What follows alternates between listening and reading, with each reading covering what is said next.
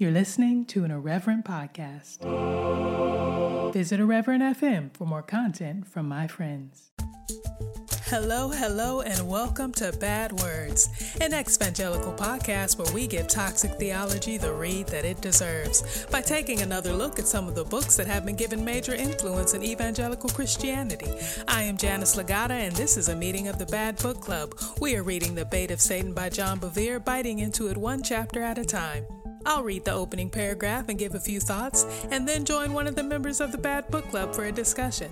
In the end, I'll read the closing paragraph and give some closing thoughts, all with the intention of leaving you free to think your own thoughts about the chapter, the book, and all things really. So, without further ado, let's get into Chapter 5 How Spiritual Vagabonds Are Born. The Lord forbid that I should do this thing to my master, the Lord's anointed, to stretch out my hand against him, seeing he is the anointed of the Lord. So David restrained his servants with these words, and did not allow them to rise against Saul. 1 Samuel 24 6 through 7. In the last chapter, we saw how David was mistreated by the man he had hoped would be his father. David kept trying to understand where he had gone wrong. What had he done to turn Saul's heart against him, and how could he win it back? He proved his loyalty by sparing Saul's life, even though Saul aggressively pursued his. So, chapter 5 opens with four paragraphs, and in a stunning display of fictional artistry, all four of them are questionable. Because, one, was Saul really the man David had hoped would be his father? David had a father, and Saul was his father in law all that time he was on the run. A fun fact John Bevere didn't even mention because that would have required mentioning a woman, and that seems to be an offense to JB at all times. Uh, two, was David really perplexed as to where he went wrong? I mean, he knew he had been anointed king of a kingdom of a man we established was not his father. So, three, what had he done to turn Saul's heart against him, and how could he turn it back? Please see number two, and he probably couldn't. And four, proving his loyalty loyalty by sparing Saul's life. Is that loyalty?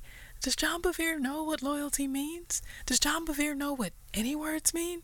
As you probably know by now, I think the title of his book is absolute nonsense, but I did hear an explanation that does make sense of it, and I promised you in the last episode that I would share it with you. So, Cobus, take it away. Hi, I'm from South Africa. I am a white man. I'm Afrikaans. Those are the people that are descended from the Dutch and we, my people created the apartheid. So I wanted to tell you, I'm listening to the Bait of Satan thing, and it, the title makes sense, and I'll tell you why. As Afrikaners, our like sort of national identity, if you will, I mean, it uh, is that we are people that get shit done.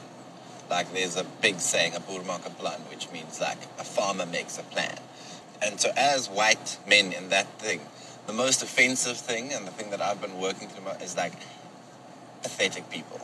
So, and the thing is, if you believe that we are all wretches anyway, you know, like at, at our basic need, we are just sinful, useless creatures, which, you know, they clearly do, then it makes sense because, you know, we, we are just so pathetic that we will be, all we want to do is be offended all the day and, and blame everybody else for our own wretchedness. So, therefore, we are susceptible to this bait of Satan. We want to be offended. It is attractive to us because we are most wretched. We, we, we are so pathetic and so that, that we, we will be tempted by this offense because that is what we want. We want to be lured into. So that, that's, that's why it makes sense to him. it doesn't make sense if you think that people are not shit. But if you think, then yeah, it does make sense. Thank you, Cobus. So there you go. There is a world in which the stupid ass title of this book does make sense, and surprise, surprise, it is a very dark world, and also a very white male world. And John Bevere's bummer of an economy, the worst, most pathetic type of person, like Cobus said, is someone looking for pity, to blame whatever is wrong with them on what has happened to them. But that's only pathetic if you are someone, like John Bevere, who hasn't really had many obstacles and has actually been an obstacle, historically, and and in his own personal practice. But this whole thing immediately falls apart as soon as you try to apply it to almost any other people group. And it makes God look crazy at best and just downright awful at worst. Because what was the grand plan with slavery? And am I really to believe that my black enslaved ancestors are just as likely, or maybe even more likely, to be in hell for being offended by my white slaveholding ancestors than those white devils were for being offensive? I mean, it's possible, but that God is not good, so whatever, JB. Anyway, Think on those things as we journey deeper into the world's worst game of word Jumanji. And I do need to add some content warnings for mentions of sexual assault and just general bad language because John Bevere is fucking enraging. With book club member number five, Faye. Hi, I'm Faye. I don't go by Christian labels anymore. I don't go by a lot of labels anymore, but I'm happy to be here. Happy to have you here, and very sorry to have put you through this. Thank you. I accept your apology. happy you agreed to this torture. So, bait of Satan. Where, when, how did you first become aware of this book? I don't even know. I loved Lisa Bevere so much with my whole heart. She was like the only Christian author that I could handle. I felt like a lot of her stuff really helped me a lot and was very healing for me at the time. And now I see a lot of merit in a lot of her stuff. Um, some of her stuff is very feministic and very progressive, and then it also kind of keeps women in a very subordinate position. So it's kind of like two steps forward, one step back a little bit. So I think, I'm sure I heard of John through her, but I definitely, whenever I saw and heard of the bait of Satan, I, I tuned it out. There's no way that that like was a book that I picked up and like wanted to know more about. I think that it was just like very extreme and I didn't want anything to do with it. So that's my interaction with that book until now. Read a whole chapter. Also, I remember listening to their podcast. The Beveres have a podcast, and they talk over each other a lot, but she especially talks over him. Pretty much like anytime he starts talking, she'll interrupt him. And that really turned me off to her. I just felt like she was very controlling and like he would try to say something nice to her. He'll like greet her because I think they like, you know, they work in like separate rooms or separate buildings and then they'll come together to do the podcast and he's like all happy and excited to see his hot wife and and she just doesn't say hi to him even. Like he's like babe it's great to see you and she just keeps she plows through. So so that's their marriage and that really really made me question their relationship and the level of respect between the two of them and i kind of i mean topically too. I think I was like, I don't get what the big deal is about a lot of this stuff. And they're short podcasts, they're like 10 to 20 minutes. But I think I said goodbye to that pretty early on and like kind of stopped reading her stuff and and then saw in 2016 who she was promoting and supporting on social media and wanted nothing to do with her anymore mm-hmm. and it's it's the same with him like and i i just looked into this stuff a little bit too to to be able to like remember correctly um, for the sake of this podcast and they're definitely still those people so. To be clear here we are. did not ask her to do any extra bevere work. She did that on her own. I did my research. It was soul sucking but i did it. Because yes they they definitely have podcasts and a lot of stuff. I purposely kind of like I never like to really deal with people as like individuals. It's not about you, it's about the system and it's about the things you're you're doing. So I hadn't looked at John Bevere and I'm like, I hope I would assume the best of him and hope that he's kind of let this book quietly die. Like surely, surely he's not still out here. No, because we're in the end times and it's a word for today.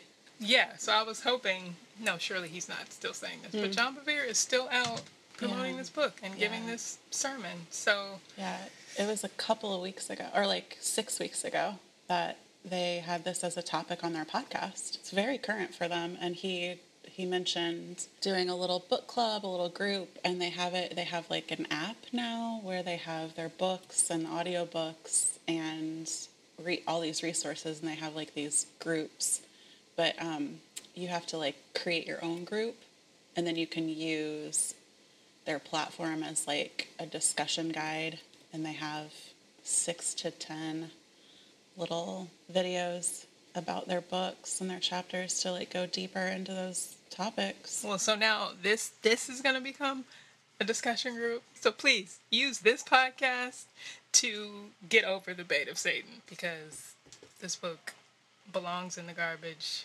and I would very much like to send all copies of it there.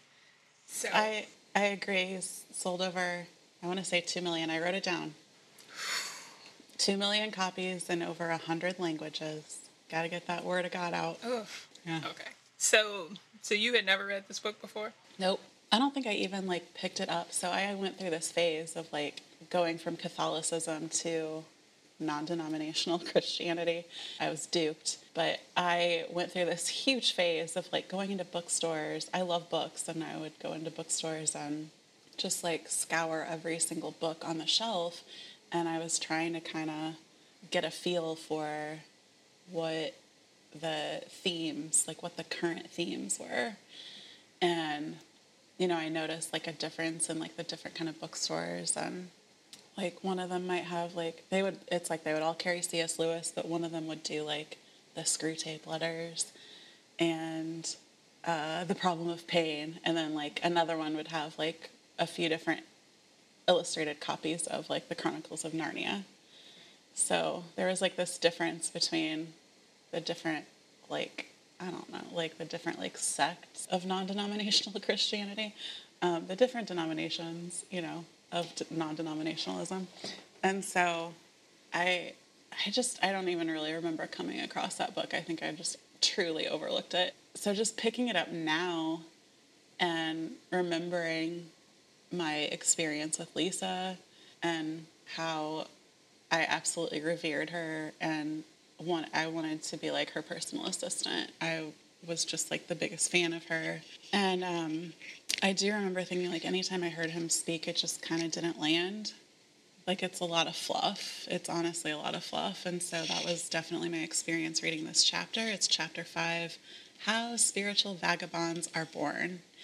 And we can start there because the title doesn't even make sense. I don't even know how to pick it it apart because it just doesn't make any sense how spiritual vagabonds are born. Um, we're already born, and then somehow his argument is that we turn into spiritual vagabonds, and it's by becoming offended, by being legitimately hurt, and leaving church, and that's how we become spiritual vag- vagabonds. Um, I don't know what, what the process of being born is in there. Like, if we're already technically born sinners and then we get saved by grace through faith, and Jesus keeps us in his care, then we can't be born again as a spiritual vagabond. So you're born again, again. Yeah, but like the bad way. Like you go backwards. Or unborn? Are you unborn? You become the unborn and the undead, which might be where we are, and I'm okay with that. But I think a vagabond is like a restless wanderer. I'm not wandering and I'm not restless. I've come to peace with like not knowing and like I've let it go. So I'm not like trying to find my place. I'm happy where I'm at. So his theory, I'm going to say, does not really hold any kind of water. It makes no sense. So I asked Janice to, to I was like, does he even like define what offense is in this whole shebang? And sure enough, he does. Kind of. Kind of. Kind of. And I'm not really sure what I got out of that or how I could apply it to the chapter that I read. So again, theory doesn't exactly hold water, but you can always just say the Holy Spirit told you and sell 2 million copies of your book. Yeah. What did I circle in here? I mean, he talks a lot about this instance he had where he sounded like he was under a bad leader mm-hmm. and had thoughts about it and wanted to leave. And, He did leave. Yeah, and then he left. And then he left and then he like felt bad about it, Right. which like I don't know if like the Holy Spirit was really like, "Oh, John, you should not have left that bad situation. You need to go back." But then I think about Hagar and God being like, "Oh, you're all alone in the desert with your baby. Like, go back to your abusive master. Go back Which to your is a abusive whole, situation." It's a whole other conversation. Yeah. As far as like reading reading the Bible and what we're supposed to be taking from these stories. So he said, in the midst of a very trying circumstance, one day the Lord spoke to me through a scripture verse and said, "This is the way I want you to leave a church." And then for you to go out with joy and be let out with peace. And then, yeah, so I circled you, and I'm like, you, John, Yeah. you.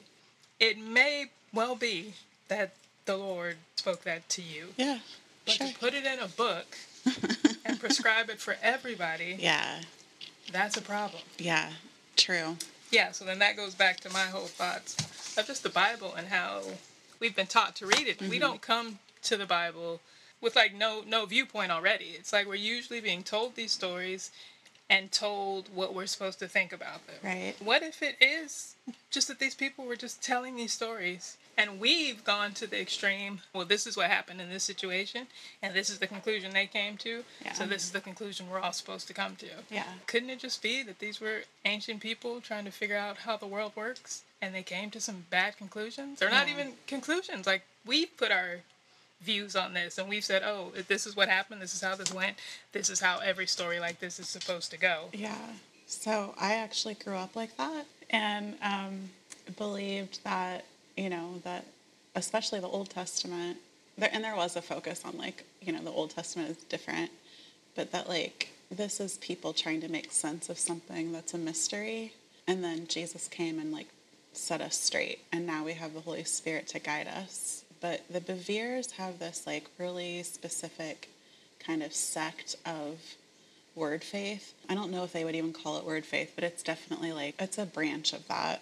If anyone knows what that is, it's just basically this belief that you can speak the word of God in faith and it's truth. And so I think that that has turned into, as we see in this book, and the example, even just their podcast and everything, that like they've veered this belief into like thinking that you can speak something and that makes it true, which is very dangerous. Yeah. Yeah. So what are some things that stood out to you? Good, bad, indifferent. This might come as a surprise, but I think that they are, I think that they're fat shamers. This, I this saw is that. like kind of off topic, but like, I circled that. but Lisa has this book called like "You Are Not What You Weigh," and I read about half of it. I think maybe like a third of it, and like put it down, and I was kind of like, okay, God, what do I do with this? Because she actually, and then I did my research. She she's on like it's supernatural with Sid Roth, and she talks about how God supernaturally healed her eating disorder, and yeah, it's um, it's not good. It's I think that the heart behind it is definitely like this is a problem, and we need to view ourselves in like perfect love the way that God views us. But she says that the Holy Spirit told her what her ideal weight should be and gave her a number, a number on the scale, and that she fasted for like three days. And she does say that like she doesn't believe that the Holy Spirit would have told her to fast if she were still struggling with anorexia. But it's so problematic because it's definitely another example of like taking this thing that she felt like she heard from God for herself and like prescribing it. And I had a huge problem with her even like telling the reader her height and her weight and like what God told her she should weigh. And then I was like, I don't agree with, I have to say, like, I don't agree with, like, this is a disclaimer the BMI scale, like, do what you will with it, but it's not law. But if you take her height and the weight that the Holy Spirit told her she should be, it's underweight. So there's this, like, perfectionism in Christianity. There's, like, this, you know, ideal skinny and white body that everyone is supposed to be. And I feel like that book just like reiterates and promotes that in a really unhealthy way.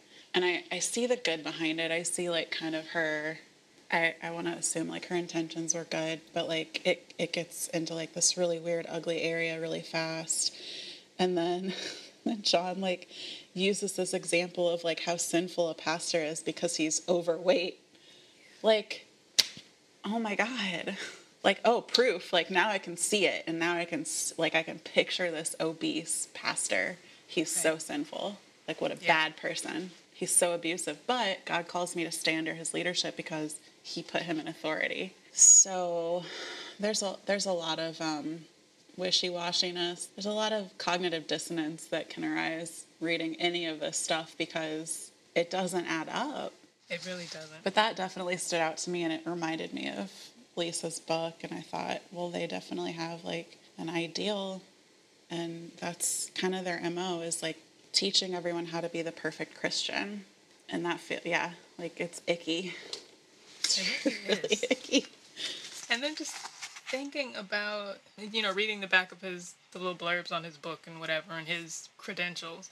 All he really says is like what he's done. So, Yeah. oh, I'm the author of this many books, and I run this messenger, and blah, blah, blah. And I'm like, okay, there's nothing, I don't see anything about any schooling, any, any kind of anything. So for these people to be writing these books, covering so many aspects of life. It's like it's not enough, you know, that you're just taking the spiritual principle, but for Lisa Bevere, for you to be writing something about the body, Yeah. like these people just take such liberties Yeah. With deciding what they get to talk about. Yeah. She has no nutritional credentials, no psychology, like none of that. And and it's it's so it's such a misuse of authority. And then I think the other thing that stood out to me is the way that he is like so self-promoting in like every book that he writes like there's like a whole preface about how it's like someone told him that it was the word of god and like everybody has to read this. And it's he's putting himself on the level of like the bible the inerrant scriptures. And uh, which i could say other things about. But every single chapter begins with someone's like testimony about how the book changed their life. And they're really again very watered down and very wishy-washy. And I, see that like he's done that in other books he does that like in general and and it's like this there's like an insecurity there where like you would not have to self promote like that if what you were saying held its own authority and were true. It's like he needs all of these examples to back him up and it just comes across as very insecure. It is like my thoughts on John Bevere. Still having not done much research, he bumps me out. I'm like, I, he feels like a very sad man to me. His view of God, this is miserable. This is miserable.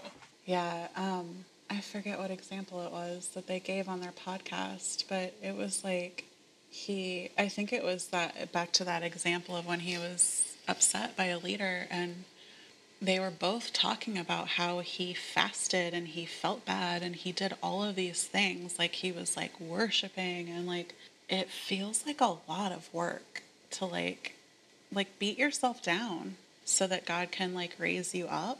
And that is so abusive and so sick and so sad to me. And it just like it it prevents people from developing any kind of agency or self-esteem and so like we see like these kind of watered down personalities that are like clinging to this message because they've found their identity in it and then like they can't be wrong because that would destroy their identity so then of course there's no accountability None. And I have one of my notes in here. Why does God need and use Yeah. bad things to mature us? I just do not understand this view of God. It's a theology I've never agreed with ever. And not only that God like uses these bad things, but like he orchestrates them and creates them on purpose to put you through them to test you. And I've just always kind of wondered like, okay, God's like strengthening me, but like I wasn't strong enough to like meet the mark on this test, but he's using it to strengthen me.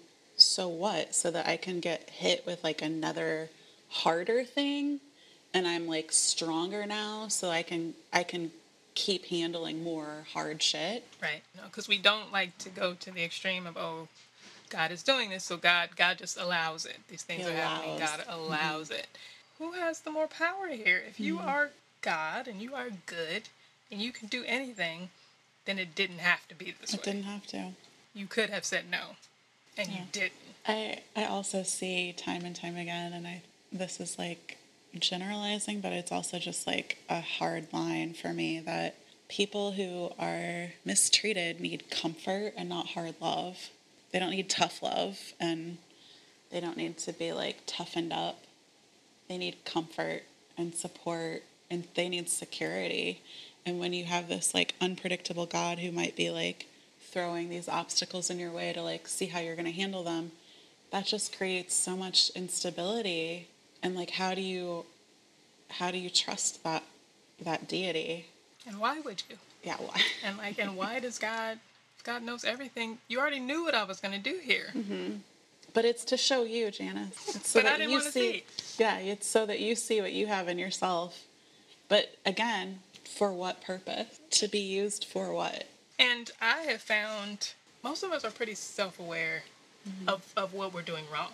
Like we're really good Absolutely. at knowing what we're not good at, what I'm doing wrong, what I need to work on.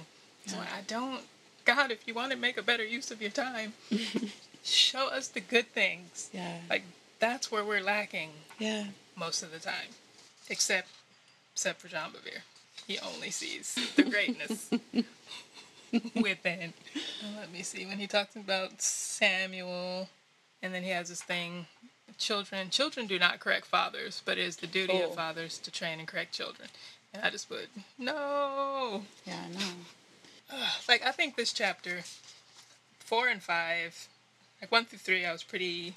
Oh, this is dumb, but it's nothing new. And then four and five, like he just turns it up. This is where abuse is allowed to It's happen. literally like apologetics for abuse. It's I found this part where he actually said God puts us in these very uncomfortable crucibles to mature, refine, and strengthen, not to destroy us. So it's like, okay, so we just become like a shell of a person after we're like ripped up by these crucibles that God puts us in. Like they their belief is a hundred percent that God actively does this. Like it's not it's not just like this passive like allowing, but they actually really believe that God does this intentionally. And like when I read that part about like it's not it's not the child's place to correct the father. Like, well, some fathers are actually really abusive, and it would be in the child's best interest to say no, say, like, this is not okay. I can't let you treat me like this. Because this view just allows people to lack boundaries, like, does not help people of all the energy that they could be spending on writing these books and teaching people. They could be teaching people how to create healthy boundaries you have to dig really deep to find where they actually say, you know, except in the case of abuse. Because they do say that, which is what I wanted to hear, and I won't be so hard on them now, but they they definitely believe you're always called to forgive and then supernaturally God will heal your heart from the pain that was caused if you forgive the person for offending you or hurting you or abusing you, mistreating you. Those are all the words that they use. But caveat, like if if the person's not repentant, then you don't have to reconcile. Well, here's the thing, like most most covert narcissists, like most abusive people, especially covert abusers, are very apologetic because they do not like the consequences of their actions. They don't like being called out. And so they will profusely apologize. And then it's like this, tr- it's tricky because the expectation then becomes that the, the victim forgives and reconciles with this person who's not actually repentant. They just, they're acting remorseful and they're saying that they're sorry. And um, as I've worked with kids for like decades, I have always tried to teach parents like don't don't make your kid apologize. Like parents are like, oh, go say you're sorry. I'm like, well, they might not be sorry. Don't tell them to say that they're sorry when they're not sorry. Let's like talk about it and like let's let the person, the child that was hurt, the child that got bitten, you know, like let's let them use their words instead of like having to hear from the kid that was doing the harm. Like we just like continuously give voice and platform and like position to the person that's harmful. And so like this theology that you need to stay when you're offended, it like it truly perpetuates abuse. And so even though they say like we, you know, not in the case of abuse, my question would be like, well, what do you define as abuse and how do you recognize it? Because you're still promoting covert abuse. And I've had pastors like explain examples of abuse and it looks like black eyes. Like it looks like, you know, they they won't help a woman get to safety unless she has sign like physical signs of abuse, which like obviously she's gonna hide because she's ashamed. And and I'm generalizing with gender any any gender can be abusive, but like it's so rampant that it's like this repressed Christian male that's like hurting women. And it's allowed to happen because of things like this theology that Satan's actual bait, this specific bait of Satan, is offense, as though we're attracted to offense and we want it. we want it so bad we're willing to like mm, risk the trap. It. Like I, I love it. I see it just sitting there in that trap, and I just need to get. I need to get me some offense. Give me that offense, Janice. I've got it for you, girl. Come and get it. but I, it's the same as like I could call out names, but it's the same as like that church that I went to where the person taking everyone's money was the one leading the collection and reminding everyone every single week, every single sermon, don't leave offended. And I'm like, who is leaving offended? Because what I see, what I see in like the deconstruction community, everyone that I've talked to, I like I don't have an example of anyone that left offended. I have examples of people who were let out by peace because they had anxiety staying in and what brought them peace was leaving. So there you go, John Bevere. Like we all left not offended. We left, we were led by peace. And I will say, I haven't, again, Faye on her own accord subjected herself to recent episodes of their podcast and whatnot. So she heard their caveats on abuse. I have not as yet actually seen that in this book. Yeah. So that Yeah. is later seasoning that they've given that I'm sure came out of response. Probably, yeah. But To it's, this book. it's also Lisa. You know, it's also the fact that she's heard and spoken to and like, you know, ministered to like thousands of women. And and that's the position that they've put her in. Like she's allowed to teach, but only only to the women technically. Yeah. Yeah. Like this book is very, very male. Yeah. It's not talking to us. No. Not at all. Except to say, sit there and take it. You, you better shut your mouth. You picked up that offense to eat it, now choke on it. you love it so much. But this chapter, it's been interesting because these chapters they're randomly assigned. But this one talks a lot about plants. Let's talk about plants. So, I love that verse so much. You don't even know what's coming to you, Janice. I don't. So, uh, yeah, that church that we went to loved this verse. Stay, stay planted. So the verse is like I'll use the one that is in this book. This chapter is 90 Psalm 92, 13. Those who are planted in the house of the Lord shall flourish in the courts of our God. The emphasis is on planted and shall flourish. And there's like it's like Psalm 1, 1 to 3. Blessed is the man whose delight is in the law of the Lord, and in his law he meditates day and night. He shall be like a tree planted by the rivers of water that brings forth its fruit in its season, whose leaf also shall not wither, and whatever he does shall prosper. Boom, right there. If you are not prospering, you must not be staying planted. You are not drinking from the river, you're not in your word. This is like a very works based theology um, that, like, it's very focused on the law and the Bible that I read told me that Jesus fulfilled the law. So this is not about, it's no longer at least about me doing all of this work to be approved and like, and to get, to like earn prosperity. And so right there, the whole thing, again, doesn't hold water, falls through. But my story is that this verse was like absolutely weaponized against me. I was in an extremely abusive situation. I was in leadership and I was reporting abuse. And I had someone on my team that was abusing me. I had like a stalker, and I was being counseled to call this person regularly, pray for them, like hear about all of the sad stuff that's going on in their life, and like basically pity them and support them through their problems. And this person was creeping out multiple women. Some of them are my friends, and some of them just knew that like I was his team leader. And I had so many women coming to me telling me that he was bothering them and wouldn't leave him alone. And so I was like counseling all of these people and like had no one counseling me. And the advice was let it keep happening, give him more room, and like pity him and give him like all of this negative attention. And I had to go to the site pastor three times and like her the second time she said well maybe he likes you. And i was like yeah this is exactly like mom billy's pulling my hair. Oh well he probably likes you. And so we pity and promote the abuser. And they don't learn. They don't learn and then they, they don't develop their own self-esteem and their self-esteem depends on the negative attention that they're getting from all these women who are like begging them to leave them alone but like not hard enough yet. They really think that they're going to push through because they've been taught that like they need to pursue and be persistent. And she might say no, but like ask her again.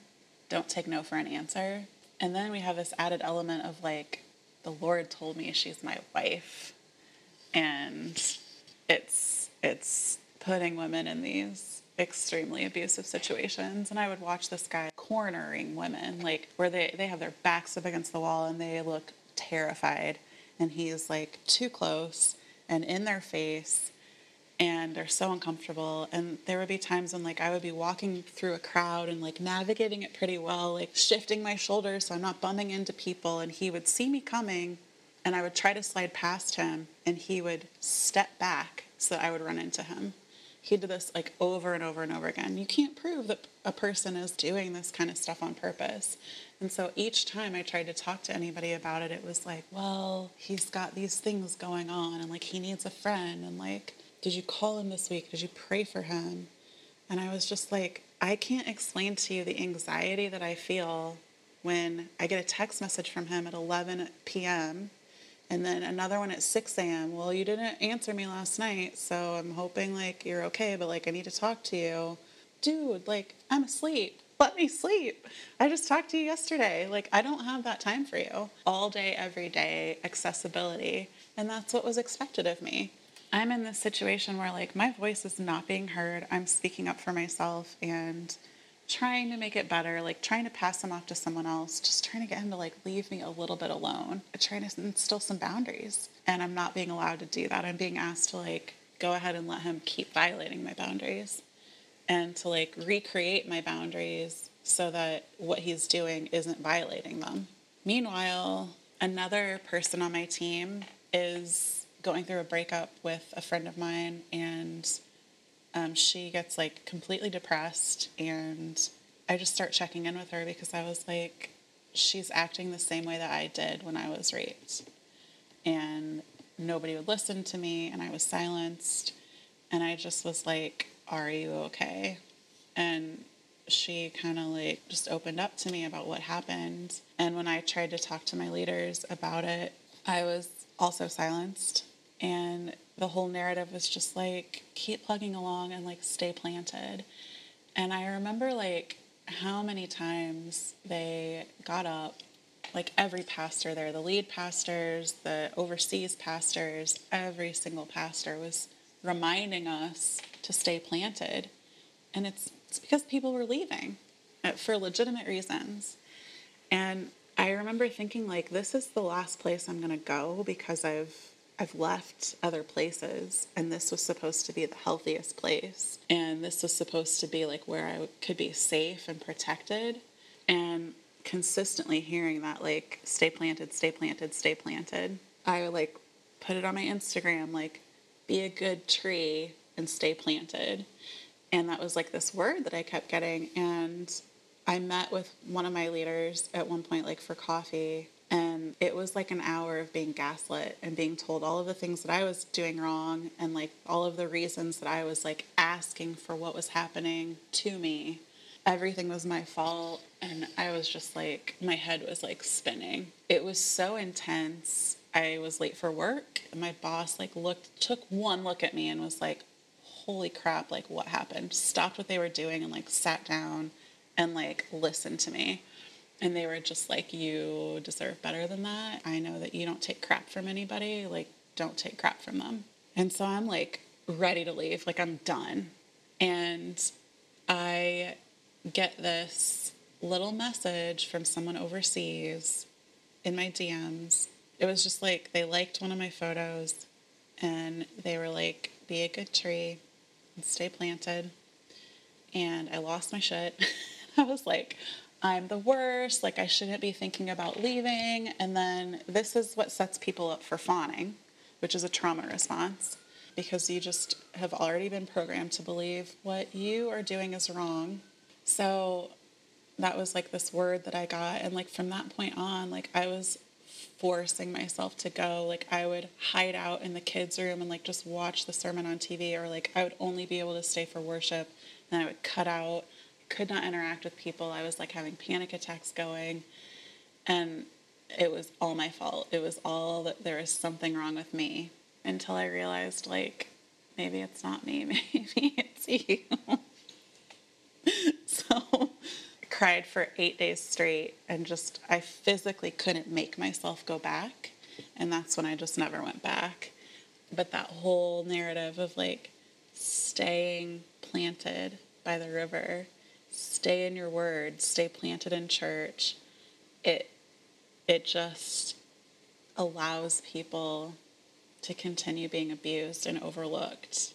And so reading all of these verses as like the whole thesis for why you should stay if you're being mistreated obviously was fairly triggering for me um, makes me want to vomit. And it's just like at this point, like it's just clearly wrong, and it's not it's not sound theology.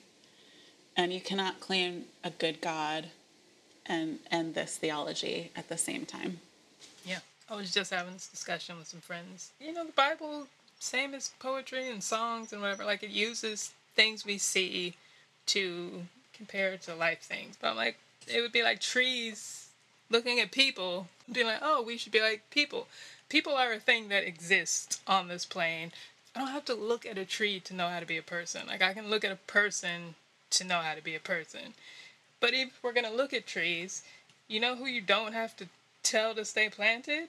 Trees. Trees. They're not going anywhere. I just, I think of the, like, the Fantasia, like the Disney cartoons, the trees that, like, walk around and their roots are like these, like, feet and what's interesting is that after I left, I kept seeing everywhere that little adage if you don't like where you're at, move, you're not a tree. And I was like, you're right. I'm not a tree. We're not trees. I'm not a tree. I don't want to be a tree. There's a reason that I'm not a tree. I love trees for who they are, and I love me for who I am, and I'm not trying to be anything else.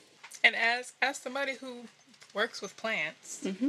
Is it how much of a plant's life is its responsibility?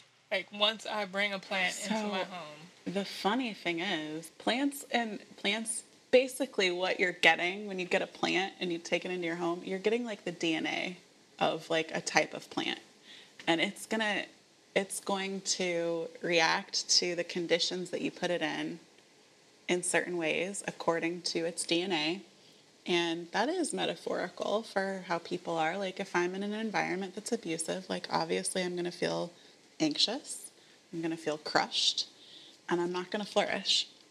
So, when I'm like yelling at my plant to flourish and I'm like not watering it when it needs to be watered, I'm not fertilizing it, or it's in like the wrong kind of soil, yeah, whose fault is that? that plant is not flourishing. That's my fault. Right. And the plant's staying there, like it can't go anywhere. It is it is planted. It is planted in a pot. Theology goes both ways, John. John. We've talked a little bit about his self promotion, but I mean, it doesn't get any better than in the preface of his book, where he says, the book you hold is quite possibly the most important The mo- confrontation It's the truth most important that you encounter in your in your whole life. not this year, not in this season of your Christianity, not during your stay at this church, your lifetime. And then later, you know, this book is not a theory. It is God's word. It is God's word. Made flesh. Yep. It is Jesus. I wish it made sense. I wish you could give me some meat, John. Especially because if this idea of offense truly is the bait of Satan, and me being offended could literally keep me out of heaven. It drags you to hell. I just feel like the actual Bible should have spent more time on it, mm-hmm. or should have said those words at some point. yeah. But to like sneak it in the back half of a random verse and wait for John Bevere to uncover it in 1994 seems a little bit malicious. God, I know, it's not very nice. It's not very clear. I think about that with scripture a lot like, clear is kind. Why is this so confusing? And frankly, this is the most scripture I've read in years in this chapter, in like at least three years. And I remembered all of it. I've read all of it before, and it was weaponized against me before, and it's being used in that exact same way. And I think, like, if we're talking about trees, I'm pretty sure Jesus says, don't quote me on this, but it's in it's in there somewhere that you you'll know a tree by its fruit. So, is the fruit of staying when you've been mistreated anything good? Like, does that give life to anyone to stay? it does. It does give life to someone. Which, which, which goes right It into brought the him next joy. question. It brought. Who who is this book for? Mm-hmm. Well, short answer it's for white Christian men in Colorado Springs, America. And it's not for me. It's not for you. Oh, it's not for you and your brown skin, Janice. It's for people that are being hurt and considering walking away from being hurt. He wants to catch them and say, You're wrong. And it's so it's like it's for victims and it's to blame them for being victims. That's who it's for. So, from the perspective that everything is permissible, I can't stop anybody from writing a book. I don't want to. Write what you want to write. I don't care. I love it so much that you came up with this question. Everything is permissible, but not everything is beneficial. So, with 10 being beneficial to everyone, 5 it's permissible, it's there, it's neutral, it's not doing anything, and 1 harmful for everyone. Where would you put this book? Zero out of ten. Burn it. if I could unread it, I would unread it. It sounds like in your offense, you dragged this book to hell. I did. It can stay there. It needs to burn. It's it's a lot of effort. It's it's like so much effort to say the wrong thing when you could be saying all of these other things. You could be saying all of these life-giving things. You could be saying like, "Hey victim, I see you." Hey, like, I'm really sorry that your pastor treated you like that. Like, can I go with you to hold this person accountable according to the Bible? according to the biblical way of doing things. Hey, survivor, I know you're like really hurting. Like, let's talk about it. What do you need? Could have been like so many other things besides what it is. It's worthless and it, it's harmful. It's not beneficial, it's not permissible, it's actually harmful. It's in the negative. So, on a scale of 1 to 10, it's definitely zero. It sets, it sets us back. It does. Yeah. So that was that was what John Bevere felt the Holy Spirit put on his heart for the world was his bait of Satan, which again does not make sense because nobody wants abuse or to be offended, but whatever. So he got to choose an issue as the bait of Satan. If you got to choose an issue Ooh. and you got to go on the world tour, get to go into all the churches he went into and make them confront this issue, what for you is the bait of Satan? Oh, Janice. The bait of Satan is it's that like dismissiveness towards feelings. It's like that dehumanization that comes along with like invalidation and dismissing people's feelings, which is what this book does. It, it completely invalidates. If you feel offended, I don't see why that's like a bad thing. like, that's just your feeling. So, I tell people to feel their feelings. 10 out of 10. Can't go wrong. And we gotta like, we have to like learn to honor our feelings instead of like negating them and like trying to like work against them. Like our feelings are not trying to work against us. It's like our body's telling us what they know. So that would be my platform. And which is incidentally why I left church. The the site pastor at the church that we went to led opening statement of the volunteer prayer meeting one morning was feelings are just feelings and we don't pay attention to them. I was out. Like I was out, out. Just that was my last straw. And I love my feelings. They're messengers and they're important. Yeah. So, He, I mean, it sucks to say undermines his own book because I mean, there's nothing to undermine. This is stupid. but he, towards the end of that chapter, he goes into the Cain, Cain and Abel story. He yeah. talks about Cain, what he let his offense lead him to do. Mm-hmm. So you can't you can't build this whole book on this feeling being a sin. The issue is not it's never what people feel. Yeah. It's what you do with it. Yeah, also, just using that story in that context felt very confusing, of course, for me. Because it's an example of, like, again, needing attention is not bad or wrong. And he just, like, wanted approval. He was trying to figure out a way to be approved and, like, to be accepted and be acknowledged. And, like, what's wrong with that? And again, because of this inscrutable God, he cannot understand why God didn't like his thing. And then it's like, well, if God put him in this crucible, God, you knew how this was going to go. Couldn't you start it with a smaller disapproval? Yeah, like it just doesn't feel very restorative to me. Supposedly, as the story goes, like it was because God saw the condition of his heart. But like, what was the condition of his heart? Like insecurity? Like that was his sin? And then why why, why was that? he? But like, but why was he insecure? What was missing in his relationship with his family and God that like didn't tell him that he was fully loved? That he had to like work for it. I don't know. I'm not trying to be like a sympathizer with him, but like I kind of, I, I think he got it a little too hard. He did. If we're reading reading the story as it has been given to us and as we've been taught to read it, why does this good God not do good things to get us where he wants us to go? Yeah. Because like you said, if the condition of his heart is insecurity, why provoke that? Why so not mean. go over the top and love his sacrifice even more? Like, Oh, you tried really hard. yeah. and I see that. Oh, Like you seem you seem like you're feeling a little insecure. Like why don't we like spend some time together? Nope. I don't like it. Yeah. No further comments. Toddler God is not happy with what you gave him. Oh. All right, so the bait of Satan has been thrown to hell. We cannot Yes. recommend this book. No, please. What is something you would way. recommend? Okay, the book that like really did it for me when we're talking about offense and sin. Amir Levine and Rachel Heller wrote a book called Attached, and it's about attachment theory as adults. It's about the way that your attachment style in childhood, like the way that you learn to bond to your caregivers in childhood, affects your adult relationships.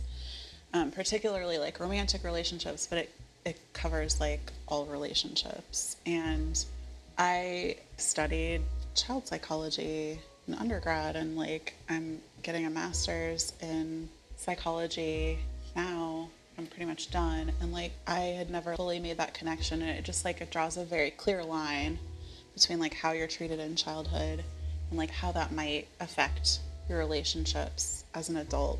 And so while I was reading it, I think it was like during this particular time, the very alone part of my deconstruction, knowing that I was leaving church and not going back, the thing that kept coming to mind, because I was still very connected to my belief in God was that fundamentally as like a creator god would would make us a certain way as like physical animals with certain needs and like biological drives it's like everything that christianity calls a sin is really just like an attachment need wanting to be met and we penalize it while it's like actually just us being human and so if we can like humanize those needs, those legitimate needs, it's attachment and attention are legitimate needs.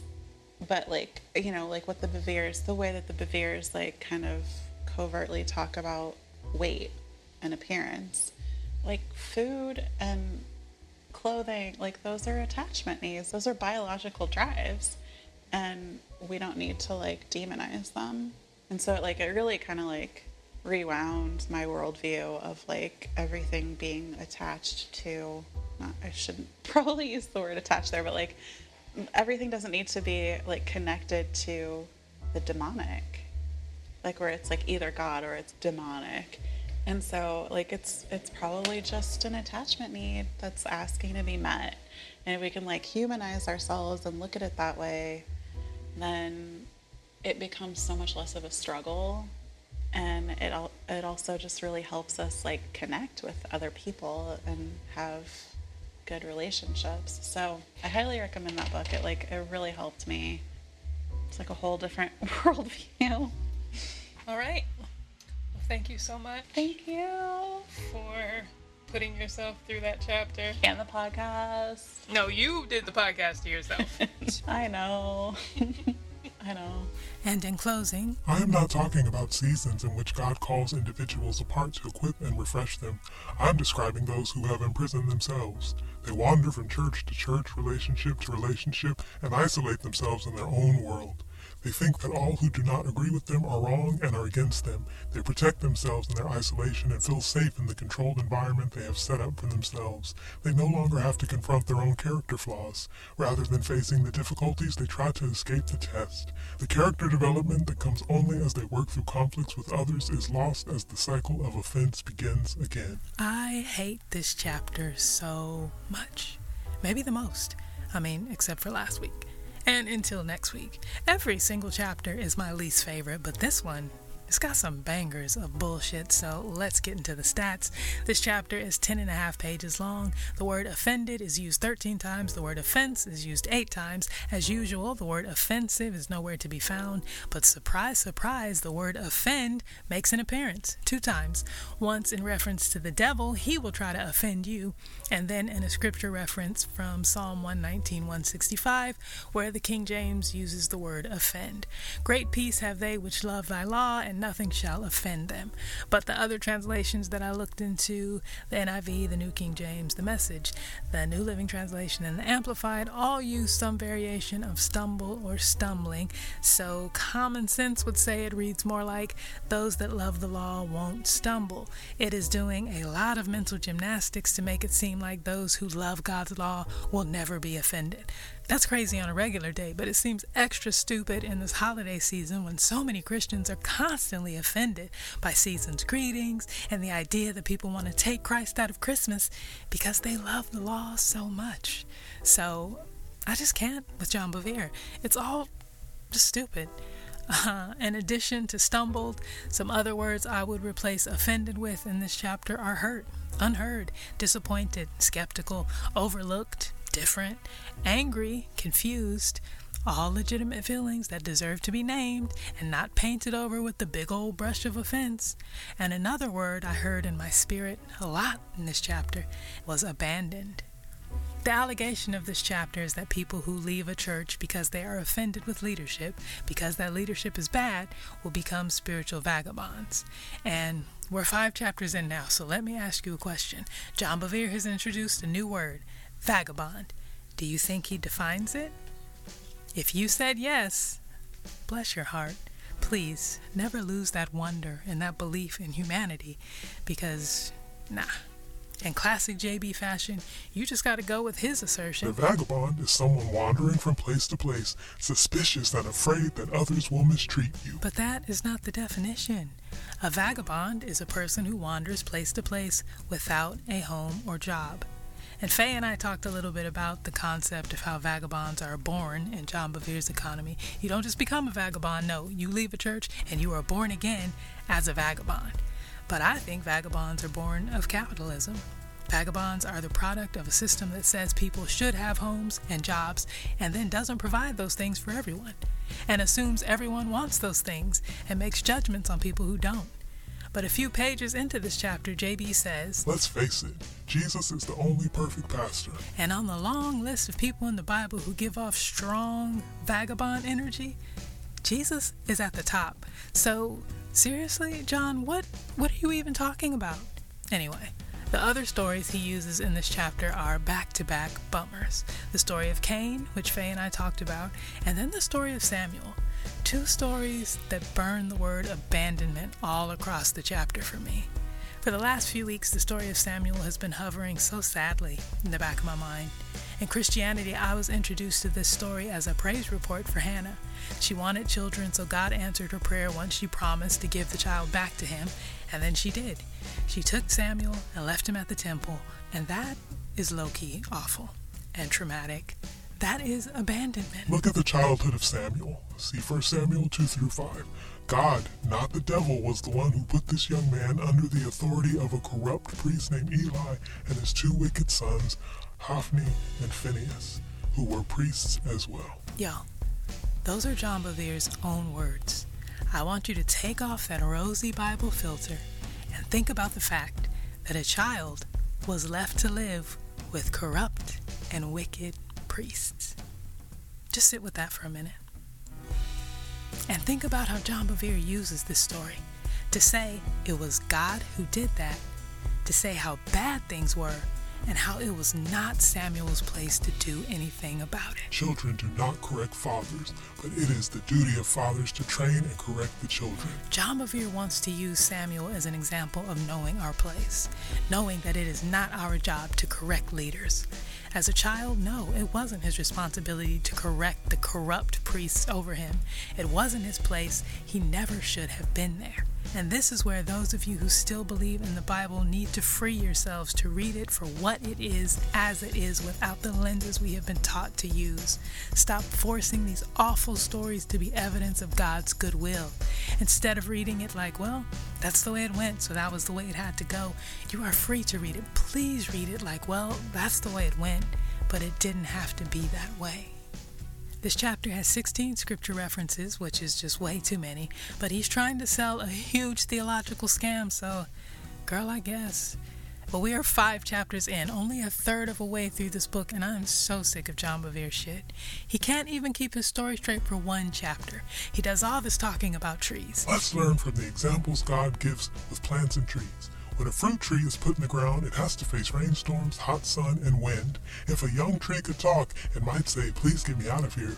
Put me in a place where there is no sweltering heat or windy storms. If the gardener listened to the tree, he would actually harm it. Y'all, he just told us to learn from trees.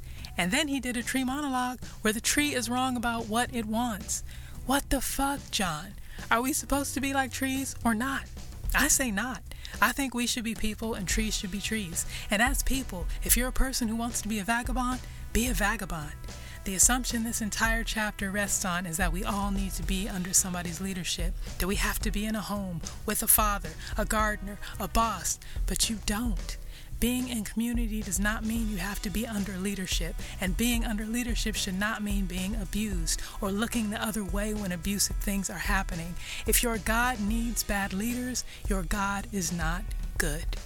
And this book is not good for me or my blood pressure, so I need to put this shit down for a few days. So that's chapter 5. Thank you for joining me for this episode of the Bad Book Club.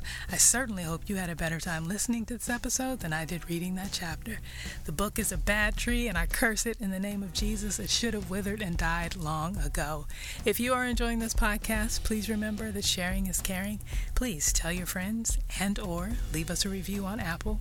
And remember to show some love to my guests. Hit the show notes for info on where and how to find, follow, and support them, and to check out the links to better things than the bait of Satan. Feel free to hit me via email, my DMs, or the comment section on Instagram if you have thoughts, questions, comments, and that's it for now. I am Janice Lagata, and this has been an episode of Bad Words, but here are some good ones. From A Tree Grows in Brooklyn by Betty Smith. She looked down into the yard. The tree whose leaf umbrellas had curled around under and over her fire escape had been cut down because the housewives complained that wash on the lines got entangled in its branches. The landlord had sent two men and they had chopped it down, but the tree hadn't died. It hadn't died. A new tree had grown from the stump and its trunk had grown along the ground until it reached a place where there were no wash lines above it. Then it had started to grow towards the sky again. Annie, the fir tree that the Nolans had cherished with waterings and manurings, had long since sickened and died. But this tree in the yard, this tree that men chopped down, this tree that they built a bonfire around trying to burn up its stump, this tree lived. It lived, and nothing could destroy it.